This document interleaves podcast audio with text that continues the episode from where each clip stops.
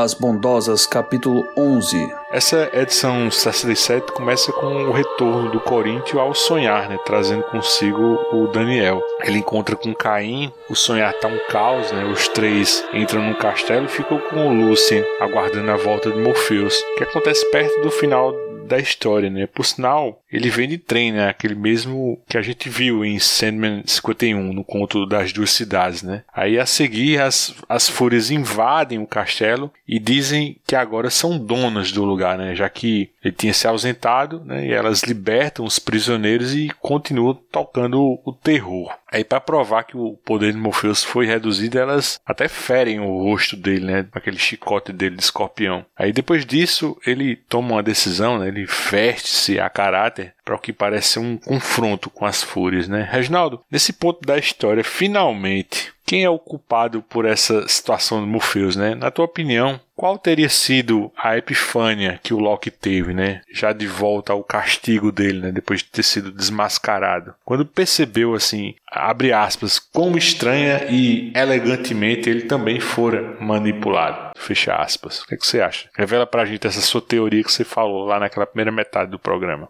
vamos dizer, a revelação que o Loki tem depois de tomar aquele monte de veneno na, nas órbitas que é, não tem mais olhos, né? Porque o Corinthians levou. Loki é o manipulador supremo, né? A gente acabou de ver a série do Loki da Marvel e tem pouco ou nada a ver com esse Loki aqui. Eu acho que são assim personagens diferentes, leituras diferentes vamos dizer, aproveitar uma variante, né, do Loki. O, o, Loki que a gente viu na série não é diminuindo um em relação ao outro, mas eu gosto muito, muito desse Loki aqui de Sandman, assim, muito mais do que o Loki do Thor, vamos dizer assim. Eu acho que aqui ele, ele é perverso, ele é diabólico, ele é manipulador e a hora que ele cai em si, com todas essas características, né, dele ser o, o manipulador supremo, ele perceber que ele foi o manipulado, eu acho que assim talvez tenha sido o castigo pior para ele aqui do que todo esse sofrimento que ele está passando. O que eu vejo, assim, no final da parte lá do Corinthians, o Puck, ele também, vamos dizer assim, ele é uma versão semelhante, por isso que os dois andam junto, o Puck e o, e o Loki, porque os dois são a mesma coisa, assim. Aquela entidade, né, que a gente é o trickster, né, que é que faz a história andar, né? Faz a história se desenvolver, né? E ao mesmo tempo ele tem essas características assim, vamos dizer assim, manipuladoras, chegando a ser perversa, né? Então o Puck cai fora sem revelar aparentemente ele parece saber quem manipulou eles ou quem contratou eles para sequestrar o Daniel e fazer o que eles fizeram. Mas o, o, eu entendo que o Loki não, não sabia quem que era, não. Eu não vejo o Loki ciente do que foi feito, né? E eu acho que eu seguro mais um pouco aí para a gente conversar quem foi o contratante aí dos dois. Ô, bicho, eu não tenho mais cabelo não pra saber quem é esse danado aí. Porque eu isso de trás pra frente eu não sei o que tu tá falando. Eu já saquei, assim, desde lá de trás. É, você também já sabe, Luiz, quem que ele acha que é, mas deixa, deixa a gente falar mais lá pra frente. Eu queria só deixar aqui que é interessante, o, o Loki ele é transportado de volta, né? Depois que o Corinthians fura os olhos, arranca os olhos dele, né? E, e deixa ele paralítico, ele é levado de volta para aquela nação que está na mitologia nórdica, onde ele vai ficar até o, a, o Ragnarok. E a mulher dele, né, tá ali, o Odin dá a oportunidade dela ir embora tal, e ela volta a ficar naquele tormento de ficar segurando a tigela com veneno para impedir que caia no olho do Loki, sendo xingado por ela, porque aquilo é meio que a mitologia nórdica tem essa questão do fatalismo e dos ciclos, né? Todos eles sabem que vai acontecer o final dos tempos, todos eles estão cientes e que é um fim e um reinício para começar tudo de novo e ser feito igual. Então tem tudo a ver, né? Aquela, aquele conhecimento profundo que o Gaiman tem da mitologia nórdica. E é legal, né, esse novo papel que eles dão pro Corinthians, dessa vez, né, resgatando o Daniel e, e cumprindo um papel mais heróico ao invés daquela faceta assustadora e sinistra que ele tinha em Casa de Bonecas. Mas e como eu falei lá no início da edição 67, o, o Corinthians volta com o Daniel para o sonhar. Mas Maurício, mas quem é ou que é esse Daniel? Ele tá vivo ou morreu mesmo queimado no comecinho desse arco? Na tua opinião, qual é a, a, natureza da existência dele agora? Eu diria que um pouco de tudo, Luigi, porque ele foi criado, né, gestado por um longo tempo dentro do sonhar. Para mim, quando ele nasce, apesar dele nascer carne e osso, né, filho da Lita, criança, enfim, pura e tendo que passar por todo o amadurecimento humano até aquele momento ali, aquele fogo acaba apenas com a parte humana dele. Ele não deixa de, de existir e está vivo em algum sentido da palavra, não. Tá até aquele simbolismo né, daquela pena de fênix que aparece na mão dele de não saiu de lugar nenhum, nem o Loki, nem o Puck lá sabem de onde aquilo veio. E existe uma série de indícios, né, eu acredito, na série toda. Eu vi até um, uma interpretação muito interessante que para mim faz bastante sentido, que é de que o Daniel se batizou, né? Porque é o, o Morpheus que diz, o nome dele é Daniel, lá na frente, quando ele, lá atrás, quando ele nasce, e depois de uma, um contato físico apenas entre eles, e existe o simbolismo do nome Daniel, né? Ele é o, na Bíblia, é, é um personagem que tem a ver com sonhos também. Então, para mim, ele nunca foi só um humano, para você dizer que, que ele morreu ali como um humano e renasceu depois como um, um, um sonho, uma, uma, uma entidade maior. Para mim, houve apenas essa purificação aí do que ele é, e eu não sei se se encaixa aí com a, essa teoria do que o Reginaldo, o Mario pensam que, que seria o mandante dessa, dessa situação toda. Você sabe quem é esse mandante? Eu não sei quem é, não, bicho. Eu também não, eu tô, eu tô no escuro aqui, são dois tapados. Aqui tateando. É, o promotor é mais perspicaz, né? E Reginaldo é macaco velho. É, nosso ocultista. É. Mas aí, vocês aí, a, a natureza de Daniel. O que, é que você acha aí, Reginaldo? Não, eu vou por aí também. Eles queimaram a humanidade, né, do Daniel, a parte humana, assim, né? Ele tinha algo mais, né? Até por ter sido gestado, né, no, no sonhar. Então, eu realmente, assim, entendo desse jeito, assim, que foi, claro, é horrível, né? A, a, aquele bebezinho carbonizado na foto é ele mesmo, não deixa de ser ele, né? Mas foi para tirar as impurezas, vamos dizer assim. Agora ele, ele já é algo mais, vamos dizer assim, é um material pronto para ser moldado no que nós vamos ver, né? Eu vejo ele realmente como algo não humano, né? Ele foi gestado no sonhar, ele a maior parte do desenvolvimento dele intrauterino foi no sonhar. Ele sai, eles queimam, mas eu acho que essa queima é um ritual para tentar destruí-lo. Porque o Puck fala assim, ó, nós queimamos muito da mortalidade dele, sabe? Não toda, mas mais alguns dias, mais alguns fogos e nós teríamos conseguido. Então eu não acho que aquela foto daquele bebê carbonizado que é apresentado para Lita era o Daniel de verdade. Eu acho que aquilo era um truque do Loki, do Puck, para causar aquele desequilíbrio nela. Mas eu acho que enquanto isso eles estavam sim tentando destruí-lo, mas ele era mais do que humano, mais do que ele é aquela coisa que sobre-humana, que teria um papel maior a ser desenvolvido. Então eu acho que toda essa questão da queima dele, desse período que ele ficou lá, o Puck e o Loki estavam fazendo um ritual para destruí-lo, mas não conseguiram. Então eu não vejo ele como uma alma, igual o Luigi falou, que fosse uma coisa figurada, o Corinthians ter puxado ele pela corda. Eu acho que ele estava em algum tipo de prisão mágica ali e que eles estavam realizando um, um ritual para destruí-lo completamente.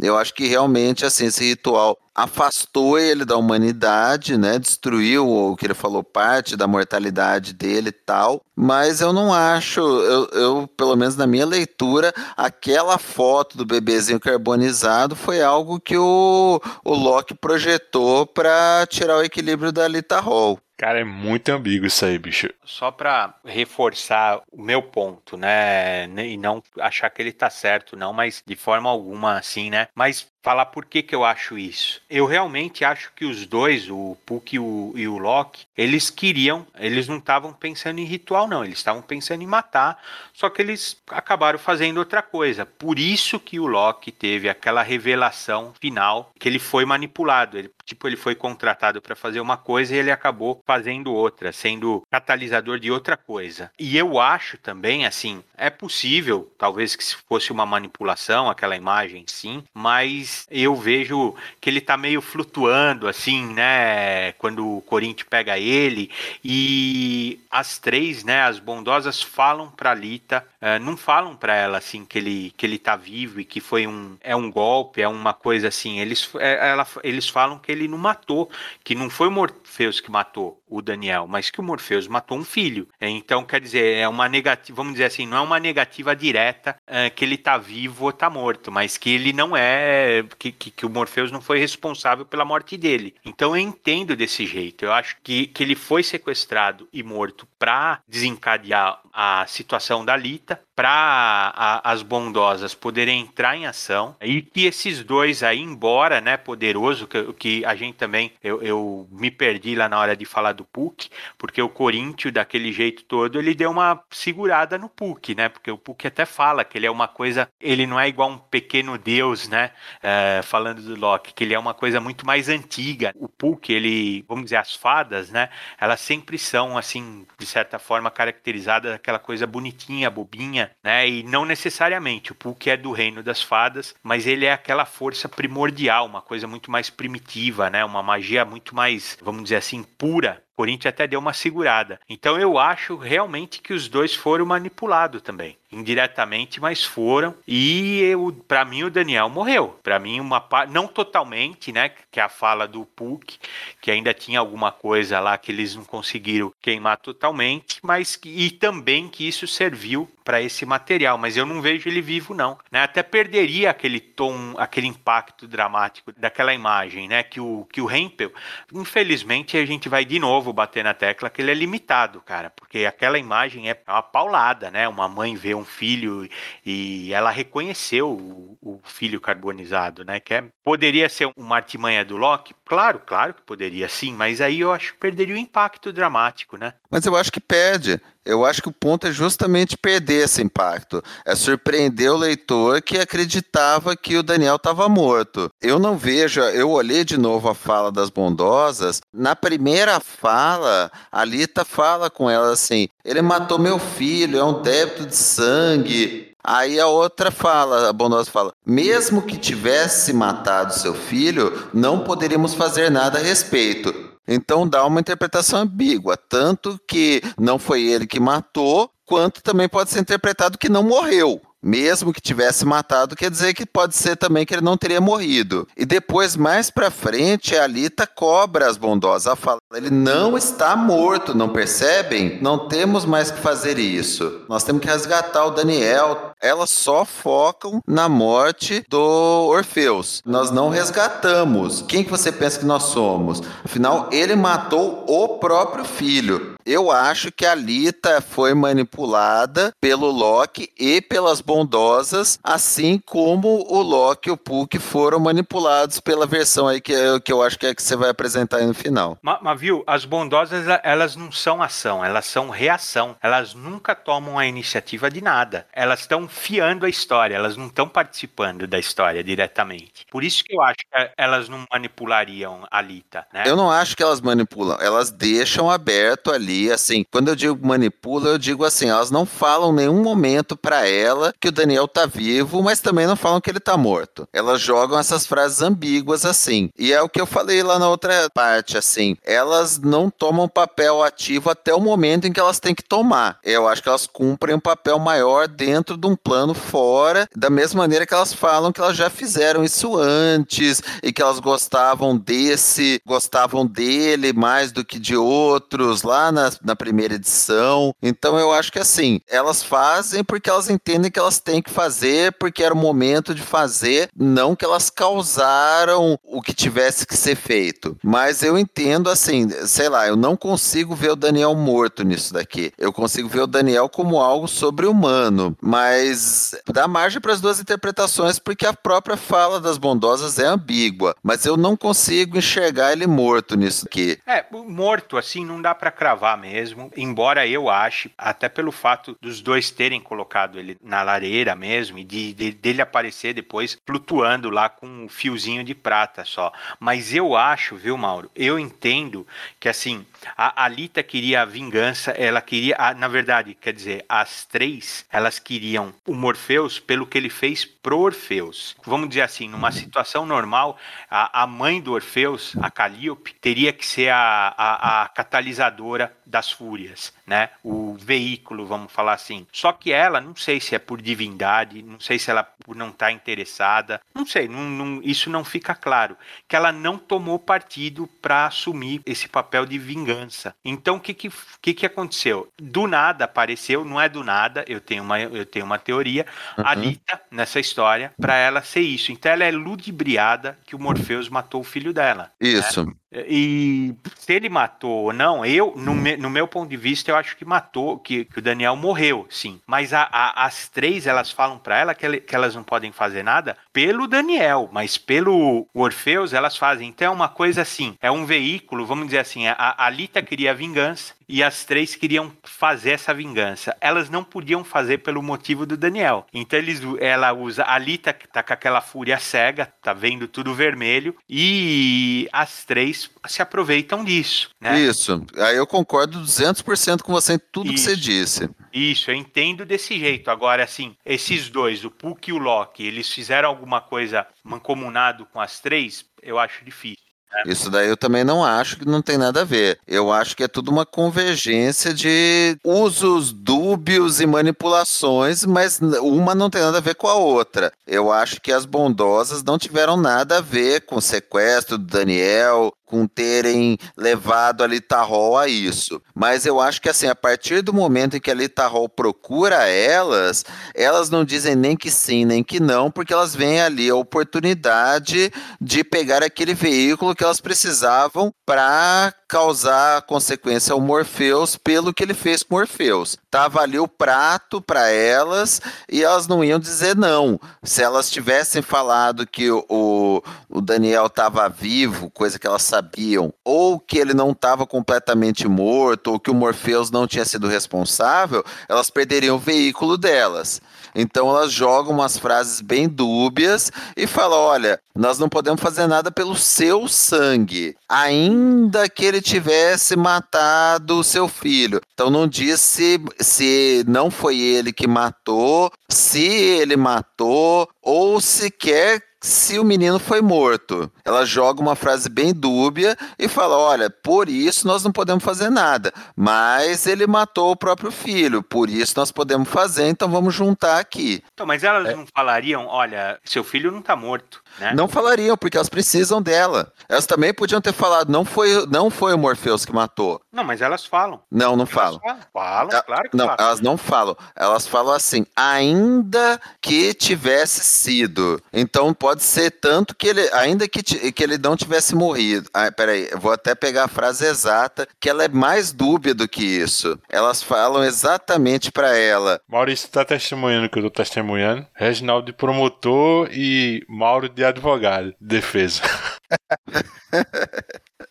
Elas falam assim claramente para ela aqui, ó, quer ver? Ela falou assim, ó. Ela falou assim: Ó, mesmo que tivesse matado seu filho, não poderíamos fazer nada a respeito. Então ele não matou. Ela falou para ela que ele não matou. Mesmo é. que tivesse matado seu filho, não poderíamos fazer nada a respeito. Então, ele não matou. Daí ela só tivesse matado seu próprio filho, então seria então diferente. Então seria diferente. É isso que ela que ele matou. Ela falou, ele matou a, o próprio. A anterior, a, a, frase anterior, a de cima, o balãozinho de cima, tá falando, ó, mesmo que tivesse matado seu filho, não poderíamos fazer nada diferente. E então não matou né? Pois é, mas é o que eu tô te falando, cara. Esse não matou é uma frase extremamente dúbia. Quer dizer, o Morpheus não matou ou o menino não morreu. Também dá uma frase nesse sentido. Porque mesmo que tivesse matado, quer dizer, ninguém matou. Ele tá vivo ainda. É, no, no, meu entender, a Lita, ela tá assim, ó. Não foi ele que matou, mas eu tô com raiva. Porque ela já tinha raiva do Morpheus antes, assim, né? Pelo Morpheus falar que o,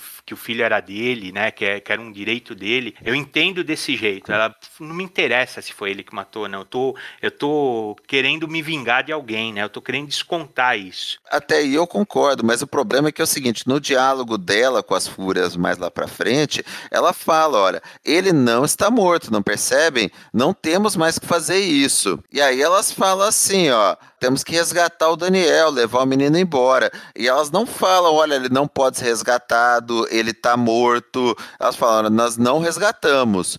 Afinal, quem pensa que somos?